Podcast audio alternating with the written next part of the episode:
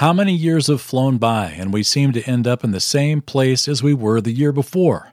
If we want to grow in our relationship with God, there's one thing we can do in 2024 that will make more difference than anything else read the Bible. I'll be reading the Bible this year, and I invite you to read it with me in a Bible reading program called Reading the Bible Lands. It includes Bible Lands photos, videos, and devotionals, and live Zoom calls with me. Find out more at readingthebiblelands.com. This episode of Live the Bible is brought to you by Walking the Bible Lands. If you haven't been to Israel yet, or you'd like to relive your tour, these on site videos are the next best thing to being there. Check it out at walkingthebiblelands.com.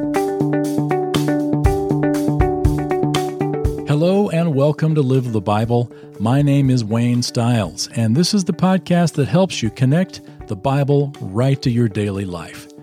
In this episode, I'm going to answer some questions I was recently asked questions about the Bible and how to live the Bible. And that's really what it's all about, isn't it? The Bible tells us everything we need to know, but not necessarily everything we want to know. For example, why can't we have less about genealogies and more about raising teenagers? Well, today I'm going to do my best to share the Bible's insight into some of those types of questions. I'll be back in a bit, but for now, let's get right into this week's podcast. Now, questions are great because the Bible gives us some good answers to, to good questions, and sometimes, though, we are still left closing the book, scratching our heads, not because God is confusing, but because uh, I think it was uh, Dr. Hanna who uh, said, or at least I heard it from him.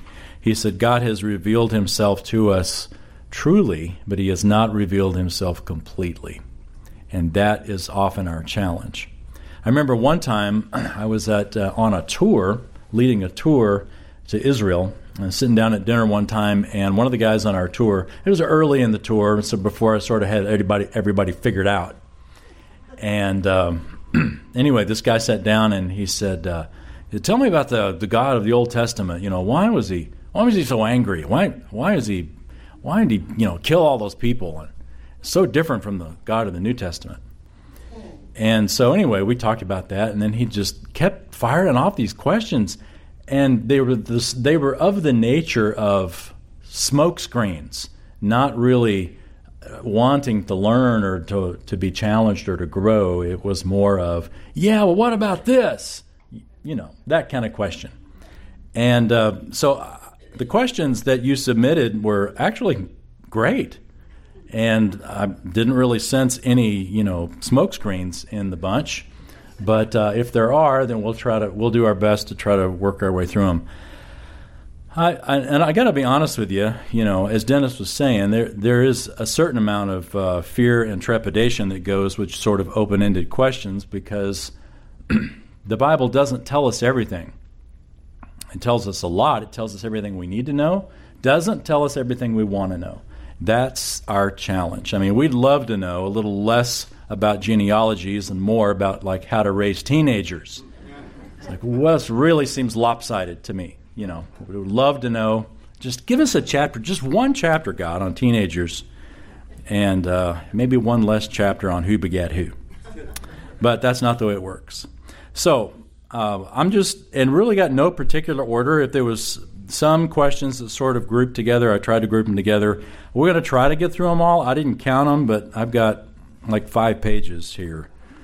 So we'll, we'll see what, what can happen. Maybe we'll make a part two out of it here in a couple weeks. And by the way, I I think maybe did you mention that, that I was leaving? I, I thought I heard that you said that, but I'm leaving actually today after class to go to the airport uh, for a tour to Greece and the steps of Paul. So I won't be able to hang around after class if there's like any follow up questions. But if while we're talking, I mean literally right in the middle of everything, don't stand up and give testimony. But if you if you don't mind just raising your hand and let me let me point you out. And if there's like we're going through and there's a, a, an issue of clarification or not just giving an opinion or whatever, but seriously, if there's something that isn't clear or that needs clarification or further conversation, just raise your hand. And that doesn't mean that you ask the question. It just means you've you'd like to clarification on something. I'm not going to mention who asked the question because that doesn't matter. Uh, I know who asked the question, but it doesn't matter for, for everyone else to know. All right, well, how's that for all the disclaimers I can throw in?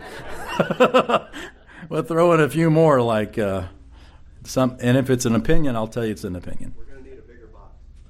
We'll need a bigger box, yes. Yes. All right, so here's question number one, and again, in no particular order. Why does Ecclesiastes seem to be such a downer? That's a great question.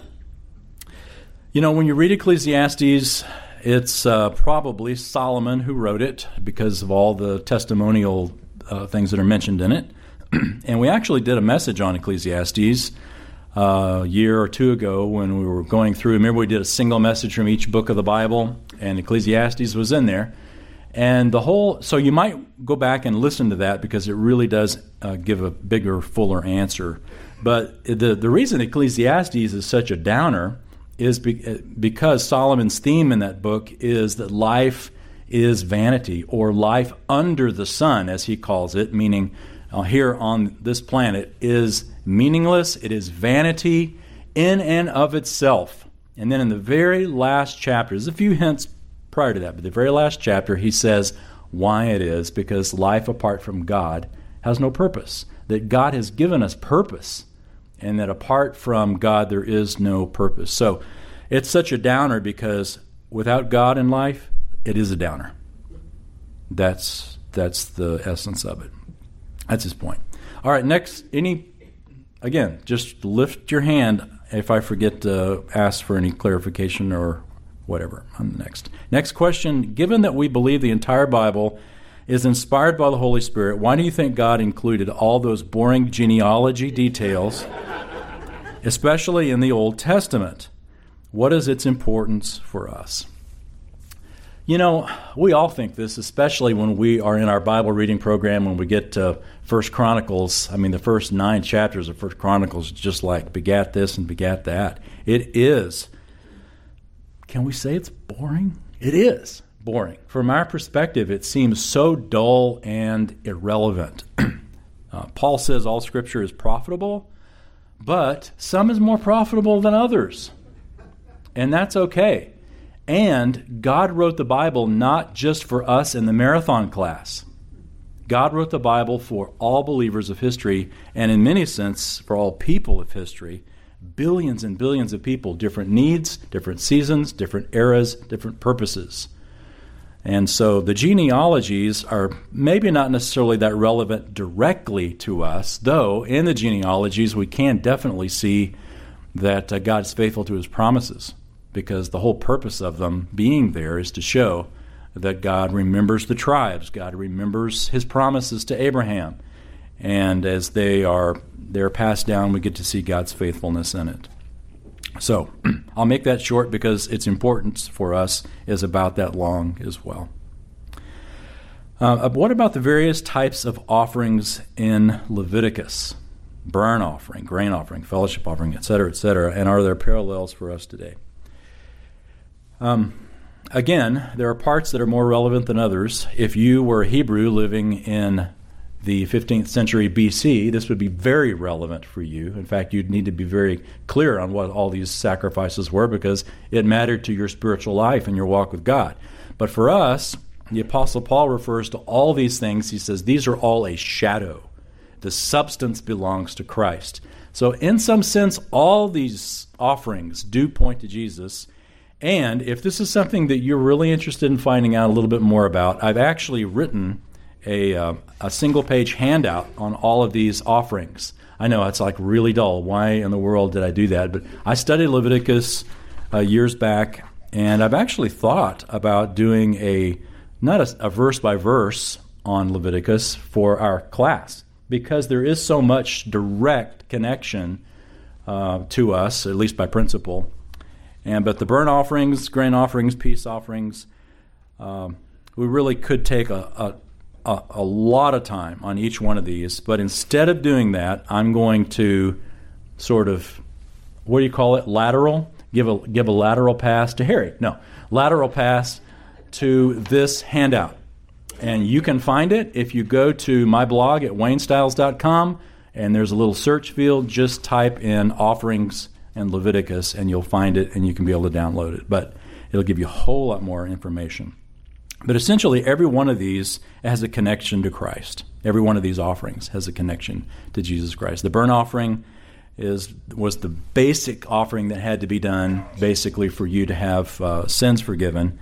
Uh, peace offering is a wonderful connection to just that you had peace with God. It was an expression that you were in fellowship with God. It sort of is like a connection to us and, and communion.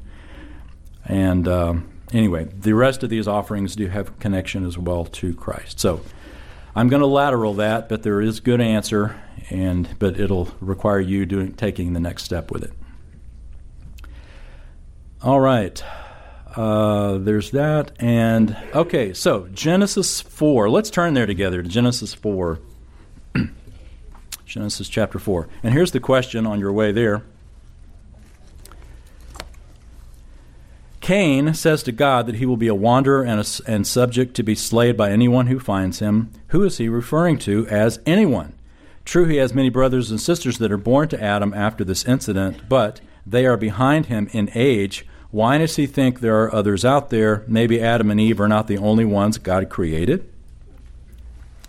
Well, one good thing about Scripture is that when it's clear, it's clear. They, Adam and Eve, were the only ones created at creation. There were no others created. And we know that for a couple of good reasons. Romans chapter 5 tells us that we were all in Adam, that there is a common spiritual connection to uh, Adam and Eve. And we're also told that there is a common physical connection to Adam and Eve. Paul's sermon on Mars Hill in Athens, he says that we all descended from one man.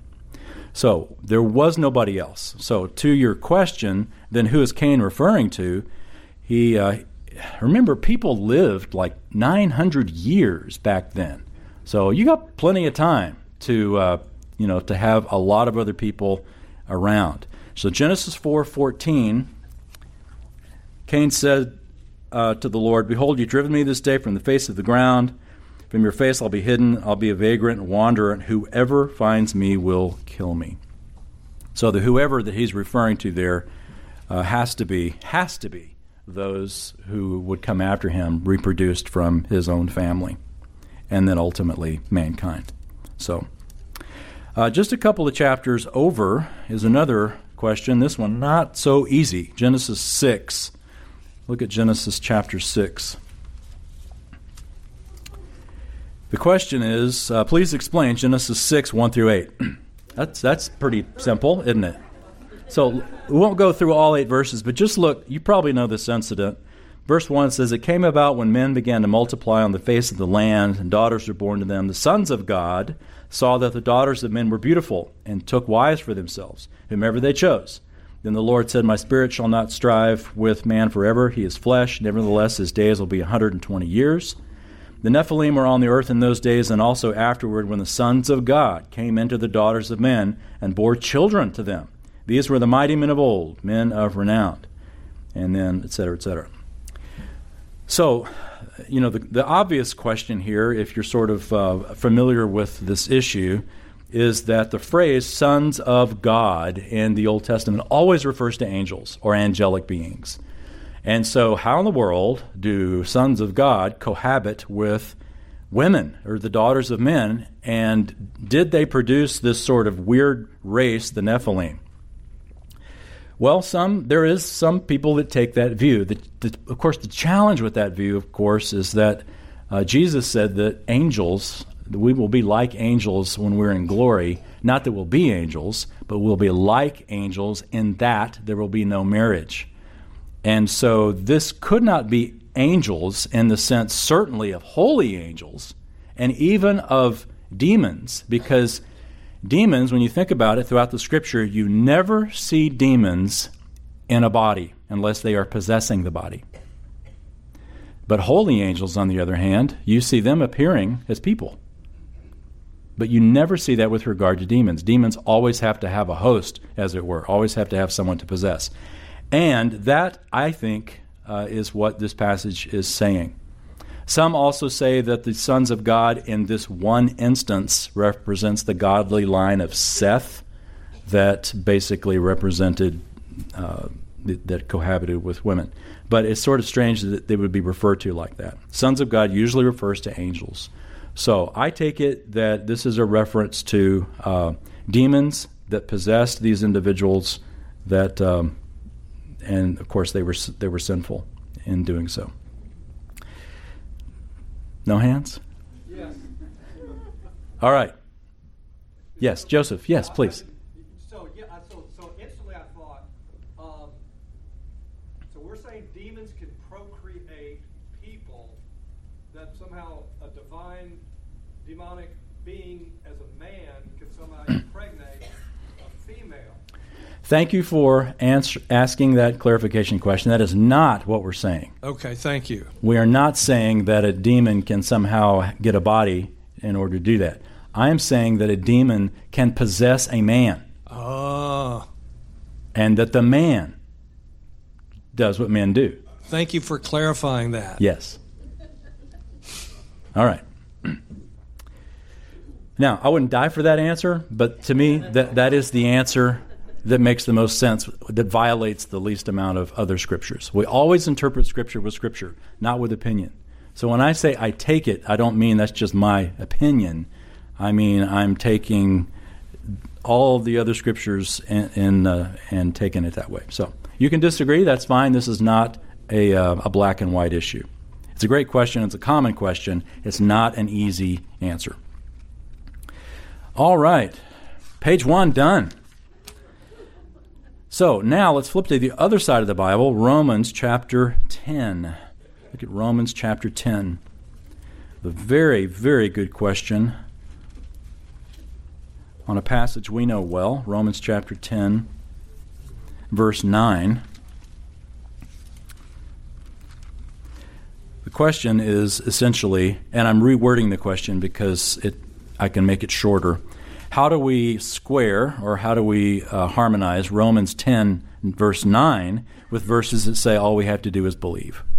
And there are a number of verses, of course, that say that. But Romans 10, 9 seems to add something else to it. Uh, look at Romans 10, verse 9. Paul writes, If you confess with your mouth Jesus is Lord, and believe in your heart that God raised him from the dead, you'll be saved. For with the mouth a person believes, resulting in righteousness, and with the mouth with the heart person believes, resulting in righteousness, and with the mouth he confesses, resulting in salvation. The thought there behind the question is do we have to confess as well as believe in order to be saved, or are we just do we just have to believe? Because Paul says right here, you confess with your mouth Jesus is Lord, and believe in your heart that God raised him from the dead, you'll be saved. Um, so look at just above this. Notice Paul is is explaining or going right after verse eight, where he quotes from Deuteronomy. And Deuteronomy, he quotes, he says, The word is near you, in your mouth and in your heart. That is the word of faith, which we are preaching. So Paul is defining the word, singular, of faith in your mouth and in your heart. In other words, it's the same thing. It's the same thing. And if we say that maybe this is two different actions and not just one action, then let's look down at verse 13 and add a third. Because verse 13 says, Whoever will call on the name of the Lord will be saved. Oh, so, so now we got to add that to it as well. No, we don't. It's all the same thing. To confess with your mouth and to believe in your heart is the same action. Think about when the rest of the Bible also talks about being baptized. If you know, uh, Peter says, if you are baptized and believe, so do you have to be baptized to be saved too? No. Each of these contexts, faith is always the hinge, but the expression of that faith sometimes comes out in different ways. Sometimes baptism, sometimes confessing with your mouth, sometimes calling on the name of the Lord. But the ultimate bottom line, as Paul said there in verse 8, the word of faith which we are preaching. So, There is no two different action. Same as with repentance, by the way. Repent and believe. Repent and believe is the same thing. It's not two different things, not two different steps in uh, placing your faith in Jesus. Okay, any follow up on that? Yes, sir. Uh, talking uh, about faith, isn't it that faith came from God? And because of that faith, it's the reason why when you believe, and therefore. the S- s- say that once again into the mic.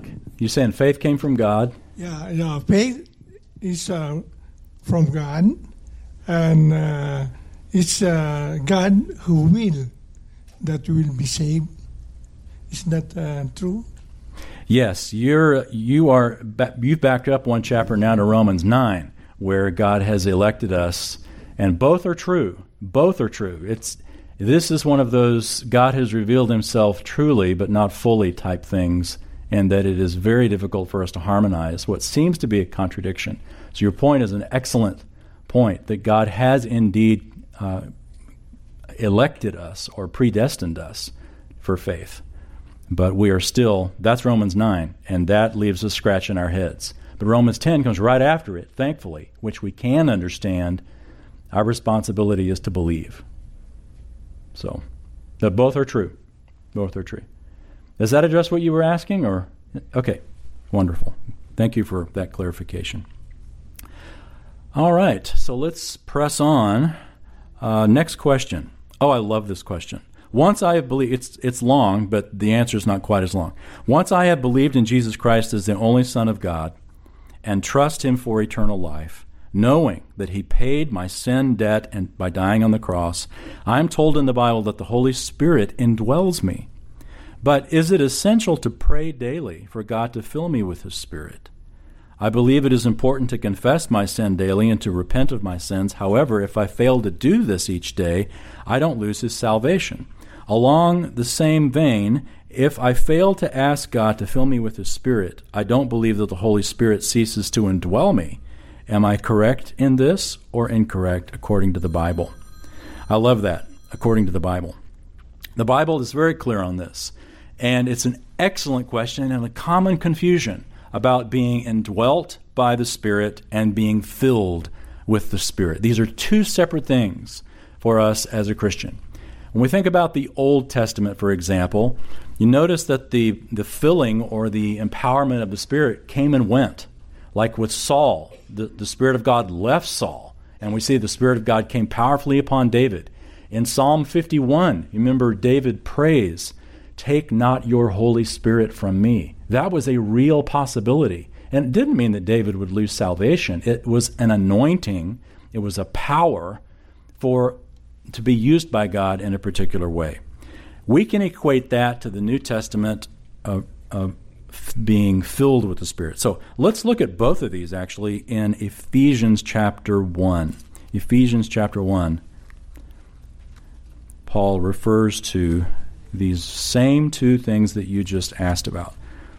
You do not have to pray every day in order to be certainly indwelt, but uh, even to be filled with the Spirit. We'll see. How does it happen?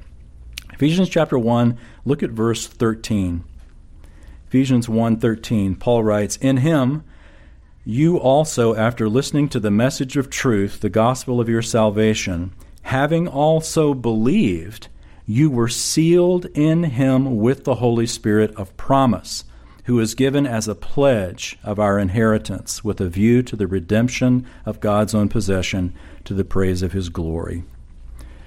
So, in those two verses, the apostle is telling us about the indwelling ministry of the Holy Spirit. That is, when we believe, the moment we believe in Jesus Christ, we are indwelt by the Holy Spirit, permanently indwelt by the Holy Spirit. He will never leave us. And the, the idea that we are sealed by him, it's an interesting word. In fact, I, we were talking about Dr. Toussaint, and the blessing of his ministry here among us. I can remember him teaching from this very uh, uh, lectern on this word. It's the word sphragizo. And he said it in such a way, he goes, sphragizo. I can still see his face contorting when he did it. And he said it was an onomatopoeia of a seal. sphragizo. When you squeeze a, a seal, you have the impression of a seal. And the Holy Spirit is like that. It is God's ownership squeezed onto us or impressed upon us, and it is permanent. The Spirit will never leave us, ever leave us, no matter what we do.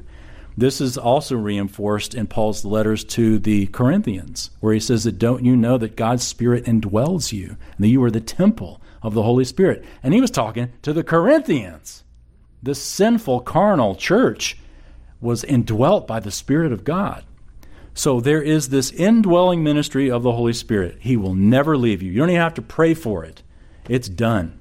It is, it is as good as done. So, but what about filling? Turn a few chapters over to chapter 5 and look at what Paul writes in Ephesians 5. This is very different. He says um, in verse 18, Ephesians 5:18, "Do not get drunk with wine, for that is dissipation, but be filled with the Spirit." So, drunk with wine. Uh, interesting, we call wine or alcohol spirits, at least in our, our, our day. And it's the idea of being what controls you.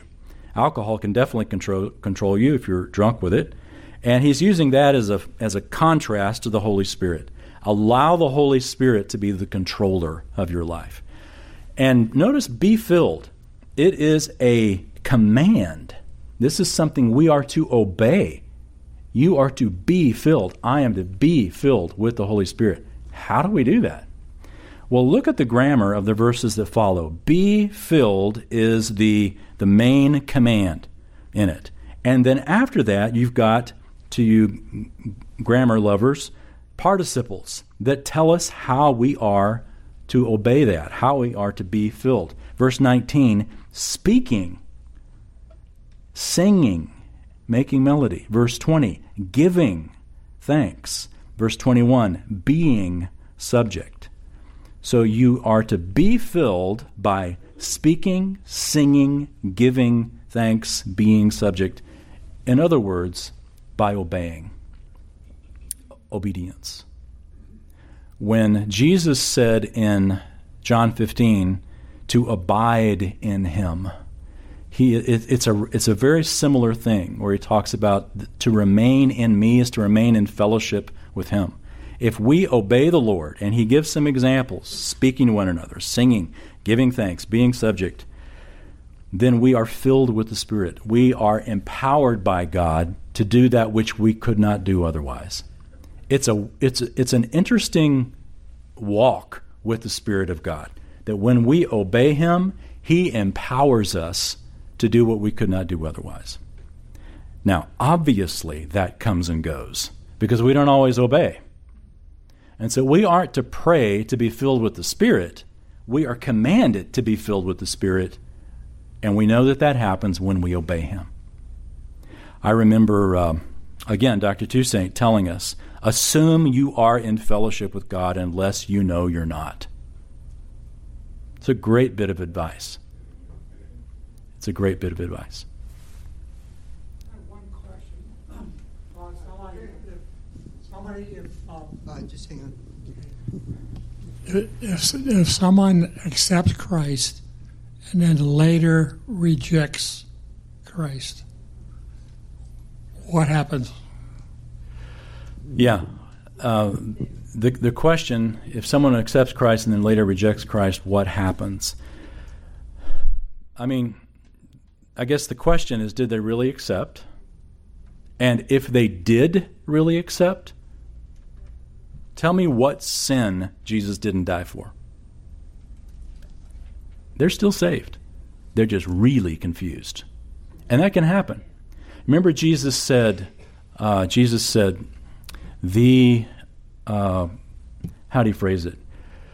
The, the one who believes in the one who causes one who believes in me to stumble it's better that a millstone be put around his neck the culpability in that instance could possibly be for the one who led that person astray not the person who was led astray but that is a difficult really difficult thing and we are never given the gavel to determine you never really were a Christian. A lot of us in Christendom try to make that statement, and we aren't given the freedom to do that. Okay. So, but as far as indwelling, indwelling of the Spirit, it's a permanent thing. The Holy Spirit's never going to leave us. But being filled with the Spirit, that is a command we, obe- we, we do. We obey that by obeying God on a daily basis. And uh, it's wonderful when that happens because you can you can tell. There are times that I can tell that I am being enabled by God to do what I couldn't do otherwise if I hadn't had his power within me. Hey everyone, Wayne here. We have all heard about the missionary journeys of the great Apostle Paul, but there's nothing like seeing these biblical places for yourself. Corinth, Philippi, Thessalonica, and so many more places. How would you like to see all of these places for real? Well, you can. Registrations are well underway for my upcoming tour to Greece and Turkey in the footsteps of the Apostle Paul. There's even an optional extension to the great cities of Rome and Pompeii. There's still room for you to experience these places that will change the way you read the New Testament. I'm certain. Check out the video and complete itinerary at waynestiles.com slash tours. And now, back to the podcast. All right, so next question. I have a question, here's another easy one, about Hebrews 6. Ugh, let's turn to Hebrews 6. This is this is uh, tough, and what makes it tough is trying to be brief about it. Uh, Hebrews 6, verses 4 through 6. Ray Stedman uses the illustration of one who is stillborn. Interesting. John MacArthur, this refers to one who are intellectually convinced about Christ but have not really received Christ. In both cases, this cannot be referring to a believer. Do you agree? Well, once again, I'm, I'm going to mention a, a message that can take you deeper and further. If you go onto our marathon website, uh, our marathon, it's marathonfellowship.org, marathonfellowship.org. There's a search field there, and if you'll search for the phrase, Are you sure you're secure? Are you sure you're secure? We did a, uh, a whole message on Hebrews 6 as well as Hebrews 10 when we were going through the one message from each book of the Bible, and we get into much more detail of it there. So, if this is a question that really interests you, please listen to that. It'll give you much more than I'm about to uh, do right now. But let's just talk through this for a moment. Um, let me just say I have a lot of respect for Stedman and MacArthur. Obviously, all of us do. But I do not see that this that the context warrants this being an uh, unbeliever. And the reason is from the context, not from definitely just from my opinion. And I say that very, very uh, humbly because I have a tremendous amount of respect for Stedman and MacArthur both. But there are also those uh, in my camp, so I'm not standing by myself in this. Why would I say that this is a believer? Remember, Hebrews, the book of Hebrews, is written to Hebrews. It's written to Jewish Christians. And the challenge that they were facing during that time was leaving Christianity and going back into Judaism. You see it all throughout the book of Acts was the major temptation of Jews who had become Christians, being sucked back into Judaism because the Judaizers, Paul was constantly locking horns with them as they were trying to pull them back into the law and to pull them back into uh, being just a Jew and not facing that Christ has freed us from all that. And the, these Hebrews, these Jews were facing a major temptation to do that. And so the book of Hebrews, in part, is written to them to challenge them to move forward because Christ is better. He's better than Moses, he's better than angels, he's better than the new covenant, he's better than the old covenant. Everything about Hebrews is saying go forward with God's plan. Don't go backward to the old plan. Don't go back to junior high school. Press on to high school. This is God's will for you. And specifically, we see that here in this context. If we, we talked about Hebrews 6, but look back at one verse, the last verse of chapter 5, He says, Solid food is for the mature, who because of practice have their senses trained to discern good and evil. Notice, because of practice, there is application. Next verse, chapter 6. Therefore, leaving the elementary teachings about the Christ, let us press on to maturity, not laying again a foundation of repentance from dead works and of faith toward God, of instruction about washings and laying on of hands and the resurrections of the, of the dead and eternal punishment. And this we will do if God permits. Notice he's including himself. So he's talking about Christians. Now, here is the, the rub, verse 4. For in the case of those who have once been enlightened, and have tasted the heavenly gift, and have been made partakers of the Holy Spirit, and have tasted the good word of God and the powers of the age to come, and then have fallen away, it is impossible to renew them again to repentance, since they crucify to themselves the Son of God and put him to open shame. So, this sort of goes back to your question. Is this an individual who has placed their faith in Christ and then has, has punted? Christ and were they actually saved? Some would say no, then they weren't actually Christians. They just had an intellectual knowledge about Christ, but they never really believed. The challenge with that, notice in verse 4, at least in the New American Standard and in the Greek original, is the word for. He is explaining what he just said in verse 3. This we will do if God permits. For, now he's given an example in the case of those who have once been enlightened. And the wording here of of tasted the heavenly gift, partakers of the Holy Spirit. Notice, partakers of the Holy Spirit. Tasted the good word of God, the powers to come. This is language of a believer. This is not language of one who just has an intellectual learning of God. But then notice also it says, if they've fallen away, what does that mean? It is impossible to renew them again to repentance, since they again crucified themselves, Son of God. The falling away is, again, in the context, going back to Judaism. It's not that you don't believe in Jesus Christ, it's, it's slipping back into Judaism as opposed to pressing on in Christ.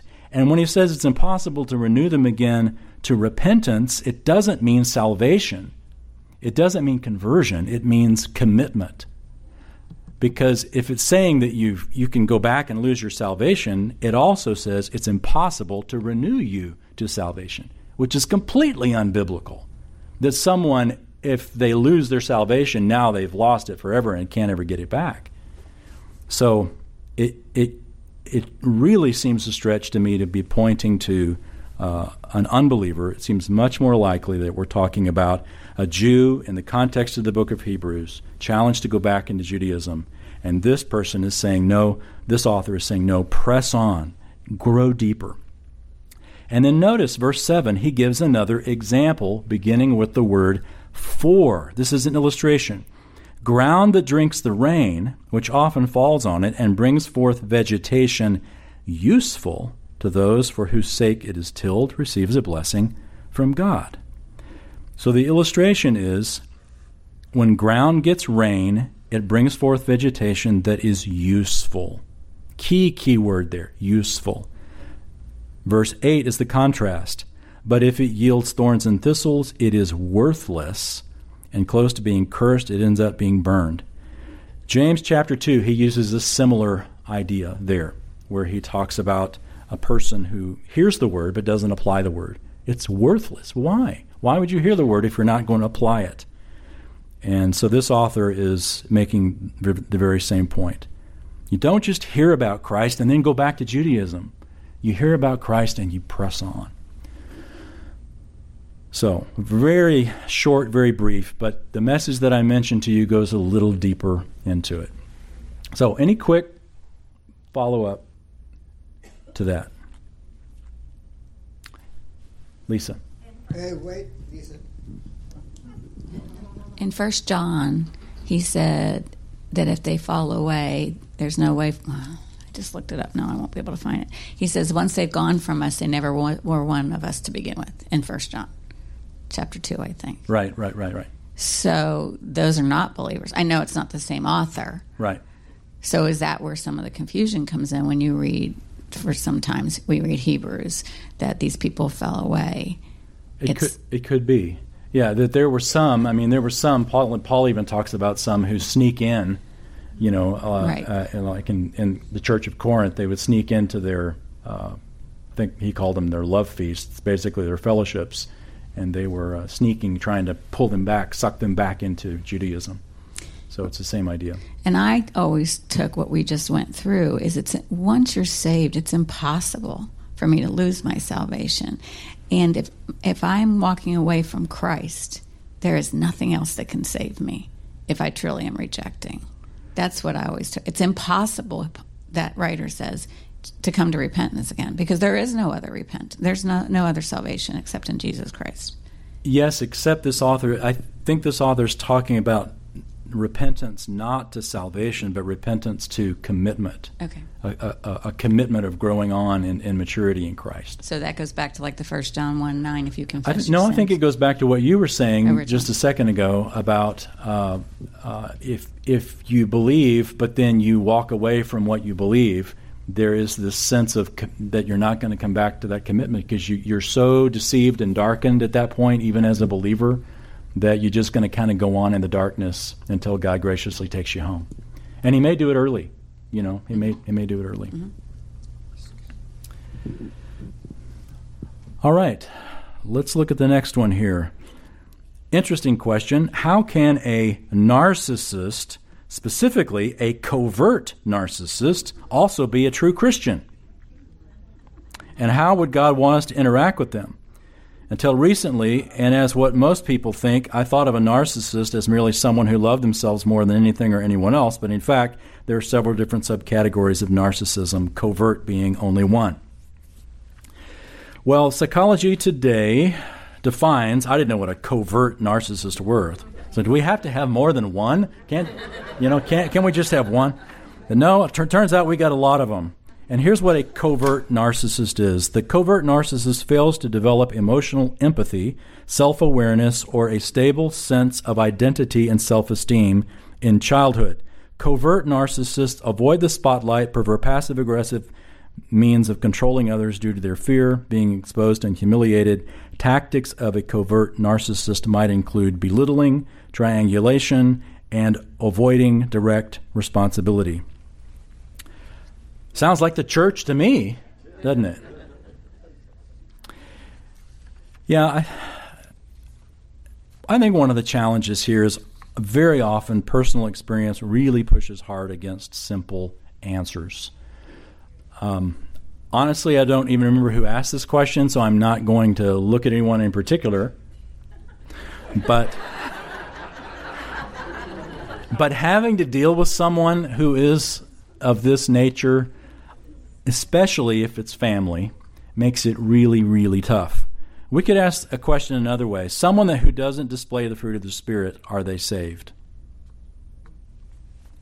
And then maybe we could ask another question how much fruit do I have to see before I'm convinced they're saved? See, now it kind of goes back once again to God's not called us to be fruit inspectors. This covert narcissist, has he or she accepted Christ? That's the bottom line.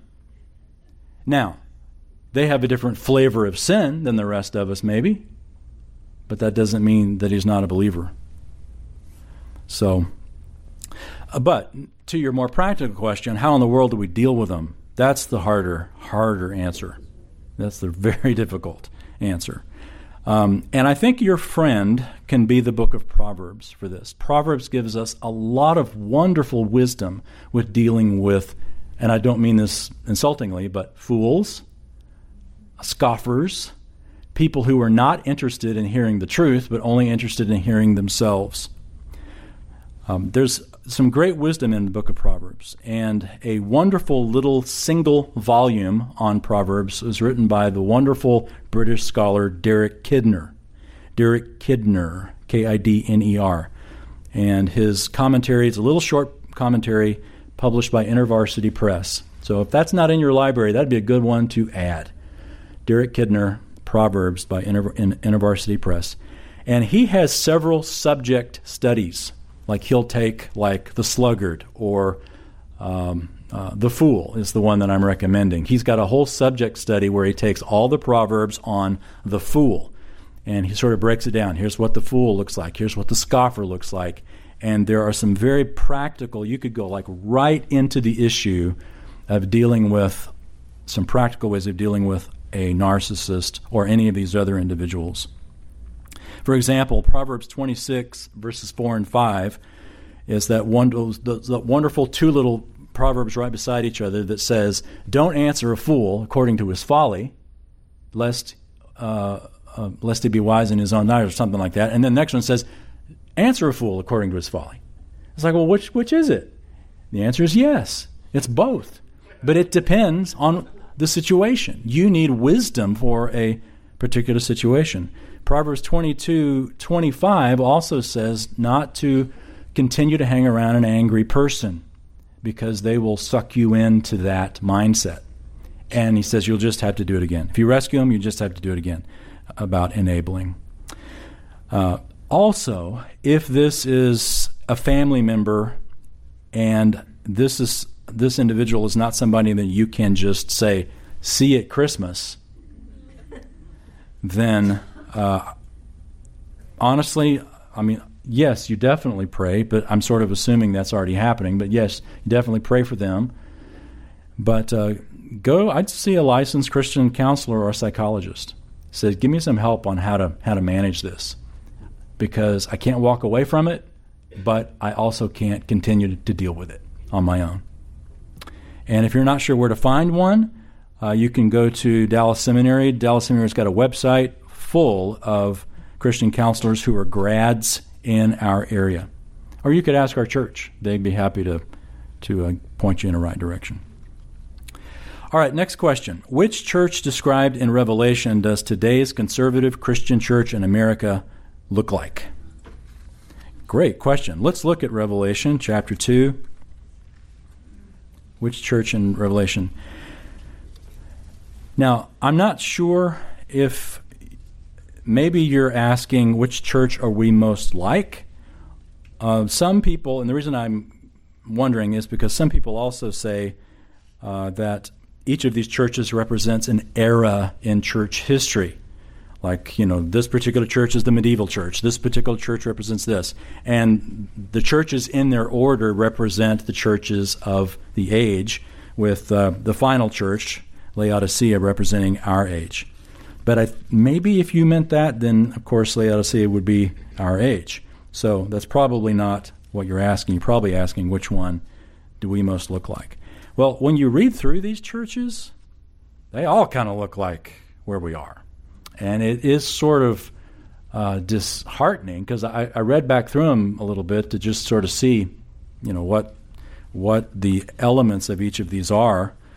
I mean, do you want to say that, you know, we're, we're facing like the persecution of Smyrna or the immorality of Pergamum and Thyatira or the self sufficiency of Laodicea. All of those are elements of what we struggle with. But if we had to pick just one, or if I had to pick just one, since that's what you're asking, I would probably pick Revelation chapter 2, verse 1. To the angel of the church in Ephesus, write the one who holds the seven stars in his right hand, the one who holds walks among the seven golden lampstands says this I know your deeds and your toil and your perseverance, that you cannot tolerate evil men, and you put to the test those who call themselves apostles, and they are not, and you found them to be false. And you have perseverance and have endured for my name's sake, and have not grown weary. But I have this against you, that you have left your first love. When I look at evangelicalism today, and our circles are in that camp. We are committed to doctrine, we are committed to deeds. But our devotion to the Lord, our first love for the Lord, can sometimes take a back seat. And that is, um, that is definitely a warning that we need to see here from the Church of Ephesus. Okay, next question. We will not be given to marriage in heaven. Will sexual distinction also be a thing of history? Will, will we be able to eat, drink, and we will be able to eat and drink in heaven, but won't have to do so to sustain ourselves? Does this imply that we'll be heavenly plumbing in our mansions?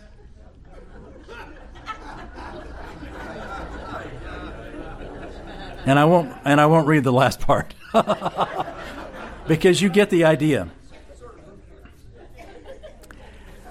This is one of those I can just gladly goes go. Who knows? I mean, who knows? We can make a couple of observations, though. Jesus was raised in the same body he died in. The same physical body that Jesus died in was raised. So, do we know if anything else changed in that resurrection? We don't. We aren't told at all. We do see Jesus eating, but we don't see Jesus going to the latrine. But you know, we never did. So, but we know he did. So um, it's a great question. One one thing is I thought about this actually for a couple days, just so what, I didn't just blow blow the question away. Uh, Re- Revelation 22 verse 2 had an interesting. I guess we're in Revelation. If you want to flip to 22, the very end, and look at verse 2, there's a verse here that could suggest something. 22 2 says, speaks of the tree of life which bears twelve kinds of fruit, yielding its fruit every month. And the leaves of the tree were for the healing of the nations.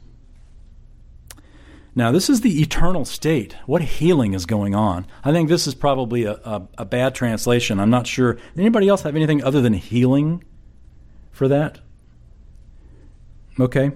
Well, the, the original word there uh, could be a word that translates more uh, uh, the sustaining. We get our word therapeutic from this Greek word. And it could, it has more the idea that the tree of life and its fruit, its leaves, will somehow contribute to our physical well being. Implication that God is providing for our physical needs even in the eternal state through the tree of life. That is about as close as I can think the scripture gets to answering the questions of our physical needs in the eternal state. So, with that, we'll move on to the next one. There's a question about how God guides us on a daily basis. Uh, take two pages off. I really hope not. Oh, I did. Rats. Okay, so we got we got more. We may have to have a part two. So this is a question about how God guides us on a daily basis. Explain the difference between following God's guidance through the Bible in concert with the promptings of the Holy Spirit. Is it biblical to think that God speaks to me with a small voice in my mind apart from the Bible if the message God is telling me is not against Scripture? I hear people saying, The Lord told me to do this and that. Is it biblical? Well, you can go up to Christian bookstore and find both answers on the extreme, and both of them got verses to point to. So this is not uh, uh, an easy answer. Good people differ. Some say they hear the voice of God, which is sort of scary to me, but still, some say God. Other people on the other end say God never reveals anything outside the Scripture. But I wouldn't go that far. Now, stay with me for a second. I definitely believe the Scripture is our bottom line.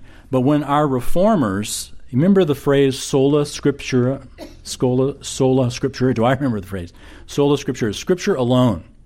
The idea in scripture alone is not that only the scripture is our source of truth, but that the scripture is our ultimate source of truth. In other words, the buck stops with the Bible. We get truth from what we see. I mean, we see truth in God's wonderful creation. Science shows us truth that the Bible doesn't talk about, but it is still God speaking to us, in a sense, of revealing to us um, from His creation. Creation is revelation. We know that from Psalm 19, uh, Romans chapter 1, very clear. But it is only enough to condemn us. That's the bad news. It tells us there is a God which is why we can go across the world to the Congo. People have never heard the gospel or, or anything, and yet and they're worshiping because they have this sense of the creation is greater than them, therefore we're going to worship the creation. They just need the extra special revelation of Scripture to take them the next step and say, no, there's a God who made creation. You worship the God. But anyway, as far as God speaking to us on a daily basis, think about, think about this through the Scripture. God didn't do this all through the Scripture. In fact, in Samuel's day, Samuel was in the tabernacle and he heard the voice of God and thought it was Eli. And the phrase there is the word of God was rare in those days. It wasn't a regular thing. God would step in and speak through his people, his prophets, his priests on occasion, even his kings, like with David as he wrote scripture.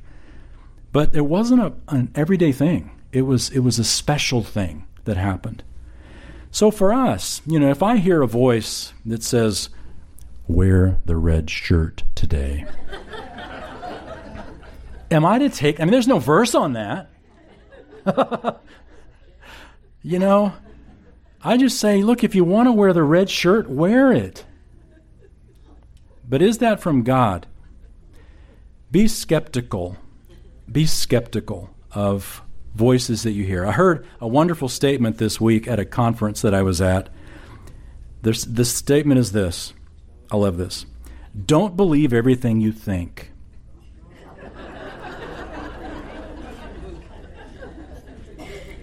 That's a helpful thing to remember. Don't believe everything you think. Think about it. Even when prophecy was in full swing in the church, the Apostle Paul says that the rest, that the people who were listening to the prophets were to listen and to judge. First John says, uh, test the spirits. You know, when, when people are teaching, be discerning.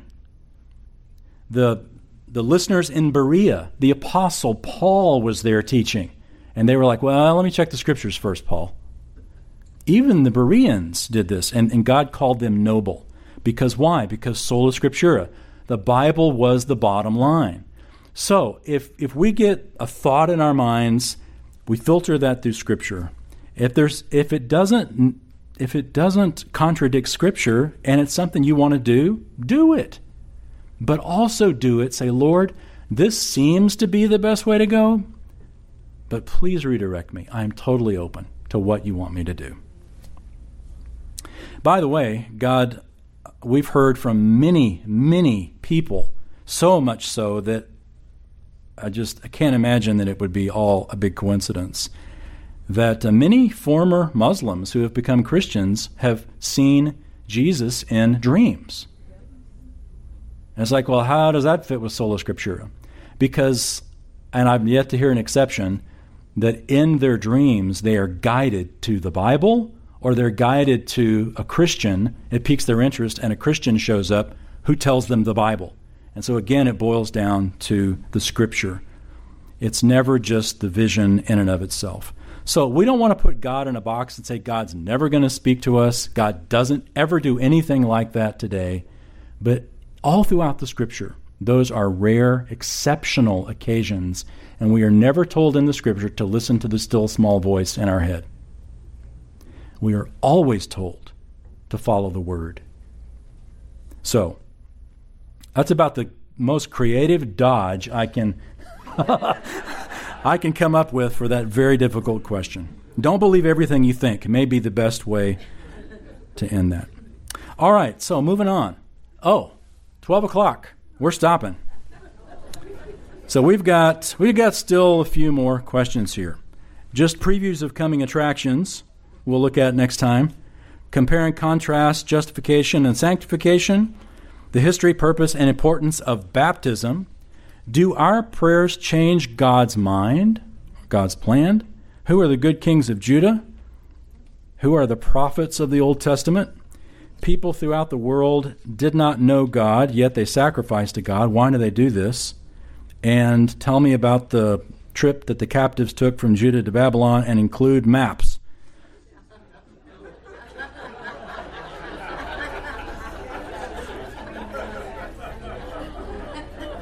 Yeah, I really thought we could squeeze all that in this morning. Oh, well, that's all right. So we'll have a part two. And because there'll be a part two, if there's something that comes to your mind over the next couple of weeks while I'm out, feel free to email me and we'll throw that on the back of the wagon and continue. All right, well, let's pray.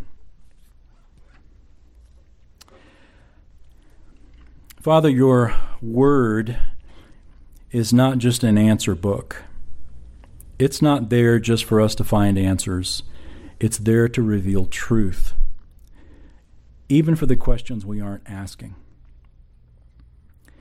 Renew our devotion to sola scriptura. Renew our devotion, Lord, and our commitment to the Word. It is so much easier, Father, to be a mystic than it is to be biblically literate. Give us a passion on a daily basis to be in the Scriptures. Give us the humility to allow those Scriptures to penetrate our heart and mind, to guide our thinking, to redirect our opinions, and to lead us in the path that you want us to walk. Thank you that we can trust you to guide us, just as we've seen you do, uh, for example, in the book of Ruth.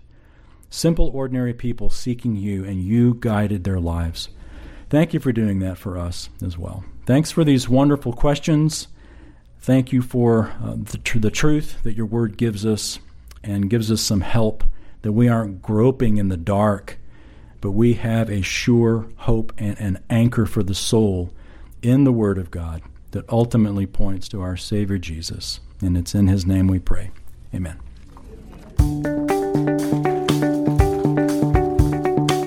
Thanks for joining me for this episode of Live the Bible. So, did any of your questions about the Bible get answered today? There's so much that we're never going to understand this side of heaven, but I hope that you were encouraged through what the scripture does reveal. In fact, we had so many questions that we're going to do a second part of this Q&A series next time, and I hope you'll join me then for Live the Bible. And I'd also like to say if this podcast has encouraged you, I'm asking you to help me keep it going you can now give a tax deductible gift to help share the Live the Bible podcast with literally thousands of people each week. To give a one time or monthly donation, just go to livethebiblepodcast.com and click on Donate. That's livethebiblepodcast.com and click on Donate. Thanks so much and God bless. My friend, I hope you will read the Bible in 2024, and I'd love for us to read it together, seeing the places where it all happened. Check it out now at readingthebiblelands.com.